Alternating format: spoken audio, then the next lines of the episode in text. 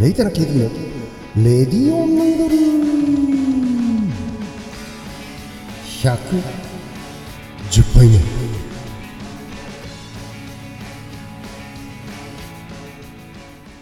えー、皆さんこんばんはこんにちはおはようございます、えー、レイタナ KT のレディオヌードル第110杯目ですよろしくお願いしますはいえーとですね麺類皆ブラザーということで、えー、そば兄さん、うどん姉さん、今日はね、ラーメン、ラーメンの話かなと。えーと、なんていうんですかね、新しいお店じゃないです。えー、もう、すごく人気のある有名なお店なんですけども、なんか改めて、なんか、去年の末ぐらいに、ま、連続で行ったんですよね。あの、あれ確かポッドキャストで目黒の大久保団子店というところのラーメンのお話を多分したと思うんですけど、してなかったらごめんなさい。えー、まあその近くにあるね、えー、もう名店です。えー、でもなんか連続で行ったんで喋りたくなりました。えー、目黒品そば和也のお話なんですけども、えっ、ー、とで、ここは、うーん、何から話せばいいのかな。なんだろう。まあ人気店です。あの、ワンタン麺が人気でね。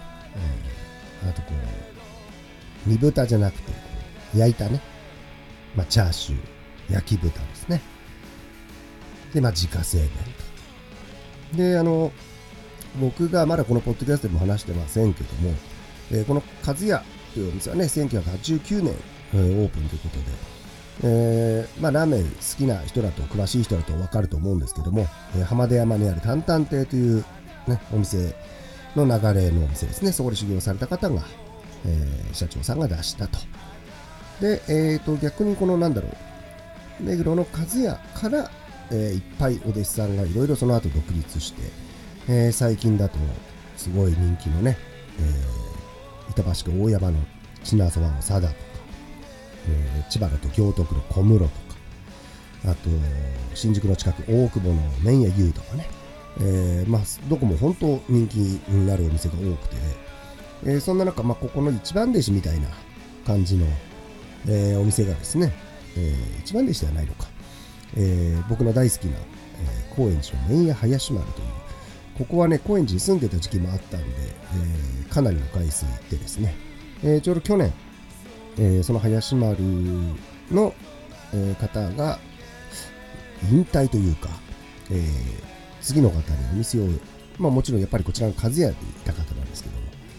も、が、2代目になってですね、林丸という店名のまま、えー、今営業してるということで、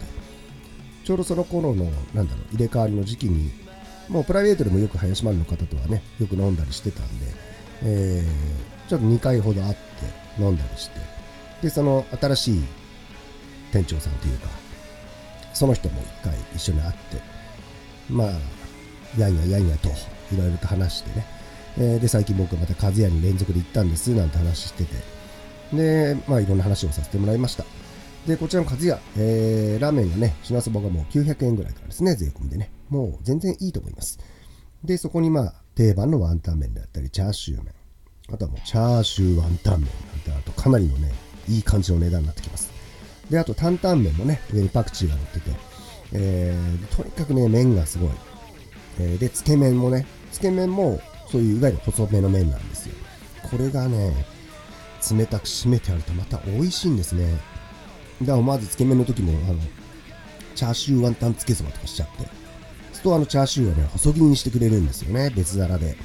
で、ワンタンも別皿で来て、もうなんかコース料理みたいになっちゃって。でなんていうんですかね、トッピング一個一個がもう単品でおつまみになる料理っていう感じなんで、本当いいラーメンだなと、えー、つくづく思います。で、まあそこでちゃんとそのね、えー、習った方は、まあそれに準じたラーメンを、まあ最後細かいところはそれぞれ変えたりするんでしょうけども、でやっぱりね、その土地その土地で人気になってるっていうのは、やっぱりすごいなと思います。で、去年、えー、そうなんですよ。この、和也の方が、まあ、修行したのが浜田山の担々亭なんですが、担々亭の初代の方ってもう今お店にはいらっしゃらないですね、とっくに。でその方が、えー、15年ぐらい前でしたかね、えー、西尾陸母で、まあ、要はこの系統の元祖の人ってことですよね。であの品そば石原というお店をね西尾に出して、えー、当時僕も食べに行きまして。で去年、えー、その林丸の、ね、方と一緒にちょっと行ってみようよって話になって。で行ってあともう一人知り合いも一緒に行って。でちょうどもう閉店ぐらいで、えー、飲んでたんでちょっとお話しする機会があってそしたら結構いろいろお話をしてくれて、えー、まあその人からするとなんか孫弟子みたいな人がね、えいるわけですから、えー、材料のあれを使ってんのかとか結構僕からするともとに貴重な話を聞かせてもらったなみたいな。でやっぱりあの僕が長年疑問だったこのなんでこの系統はみんなワンタンが売りななんでワンタンが売りしたらおかしいですけどそのいわゆる皮だけを食べるやつじゃなくてこう具がねしっかりあんが入ってるタイプなんですけど、まあ、その辺もね聞いたらねポロポロポロポロ答えてくれてなんかもう取材みたいになっちゃって。でもねそこも単品のおつまみとかやっぱいろんな料理好きな人だから面白いのが揃ってて、まあ、思わず酒も進んじゃってまた来ますってね。行ってよかったななんて思っております。で本当にあのえー、目黒の和也、年末ぐらいにね、結構連続で行ったんですけど、まあ、昼過ぎりは混んでますね。ただ、あの、席もたくさんあるし、従業員もほら、もう新しいお弟子さんもいるんで、まあ、なんていうんですか、分担がちゃんとできてるから、回転が早い。でも本当、ここはなんだろう、誰にでもお勧めできるなっていう、えー、しみじみ美味しいで、餃子もね、700円とかするんですよ。だこれも、そのなんかほら、あまあ餃子でいっかみたいな、なあるじゃないですか。まあ、悪い意味じゃなくてね、どっか行くと。あラーメンとあとじゃあ餃子1枚ビールみたいなそ。そういう頼み方は多分されたくないんでしょうね、多分。だからあえて値段張ってんのかなっていう。で、でも皮も自家製で。で、メニューにも書いてあるんですよ。餃子の仕込みには限界があるんで、売り切れてたらごめんなさいって書いてあるんですね。だそうすると僕は逆に食べたくなるっていう。で、頼んだらめちゃめちゃうまくて、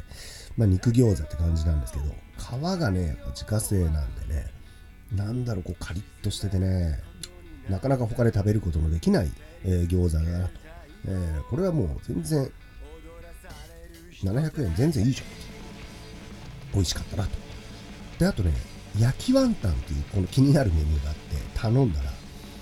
これも、まあ、ワンタン皮薄いわけじゃないですけど、餃子とかより。で、これ大変なんじゃないかなと思ったら、あの頼んだらあの持ってきた時に和也の社長さん自らが来て1個破けちゃったからちょっと待っててと、まあ、もう全然待ちますっていうでこれがまたねなんかあんまり食べたことのない感じの食感でもういいな焼きワンタンって確かにくっつきそうだなと思いながら。まあ表はもうしっかりや、ね、焼き目ついててカリッとして。あでもね全部あの昼で車だったんでお酒が飲めなかったことだけが本当に悔しい。えー、なんでね、今度夜行きたいななんて思っております。多分今ね、投資営業でやってるんで、えー、どんなタイミングでも行けるんでね、えー、機会があったら、まあ、お弟子さんの店も調べればいっぱい出てきます。えー、でも、こう、目黒の本店、えー、和也行ってみてはいかがでしょうかというお話でございました。でね、の並びの大久保団子もラーメン最高っていうね、えー、いいエリアだなと。ちょっとなんか、目黒に用事作ろうかな誰か目黒に用事作って、えー、風な感じです。目黒にね、誰かライブとかやってくれれば、夜、そこをちょっと先食べてから行くとかね、えー、帰りに行くとかできるんですけど、まあそう都合よくね、えー、目黒で誰かがライブやるわけではないので、えー、また行きたいななんて思っております。えー、その、あと高円寺のね、林丸も今度多分お話しする時あると思いますけども、えー、新しく代替わりしてからまだ行ってないので、えー、行く行くって言ったのにまだ行ってないという、まずいなっていう、えー、行きたいと思っております。えー、そのわけで、えー、レディオヌードル第109杯、110杯目か。110杯目は、えー、目黒の品そば和也のお話でございました。えー、最後までお聴きくださりありがとうございました。お相手は、秋広 KT でした。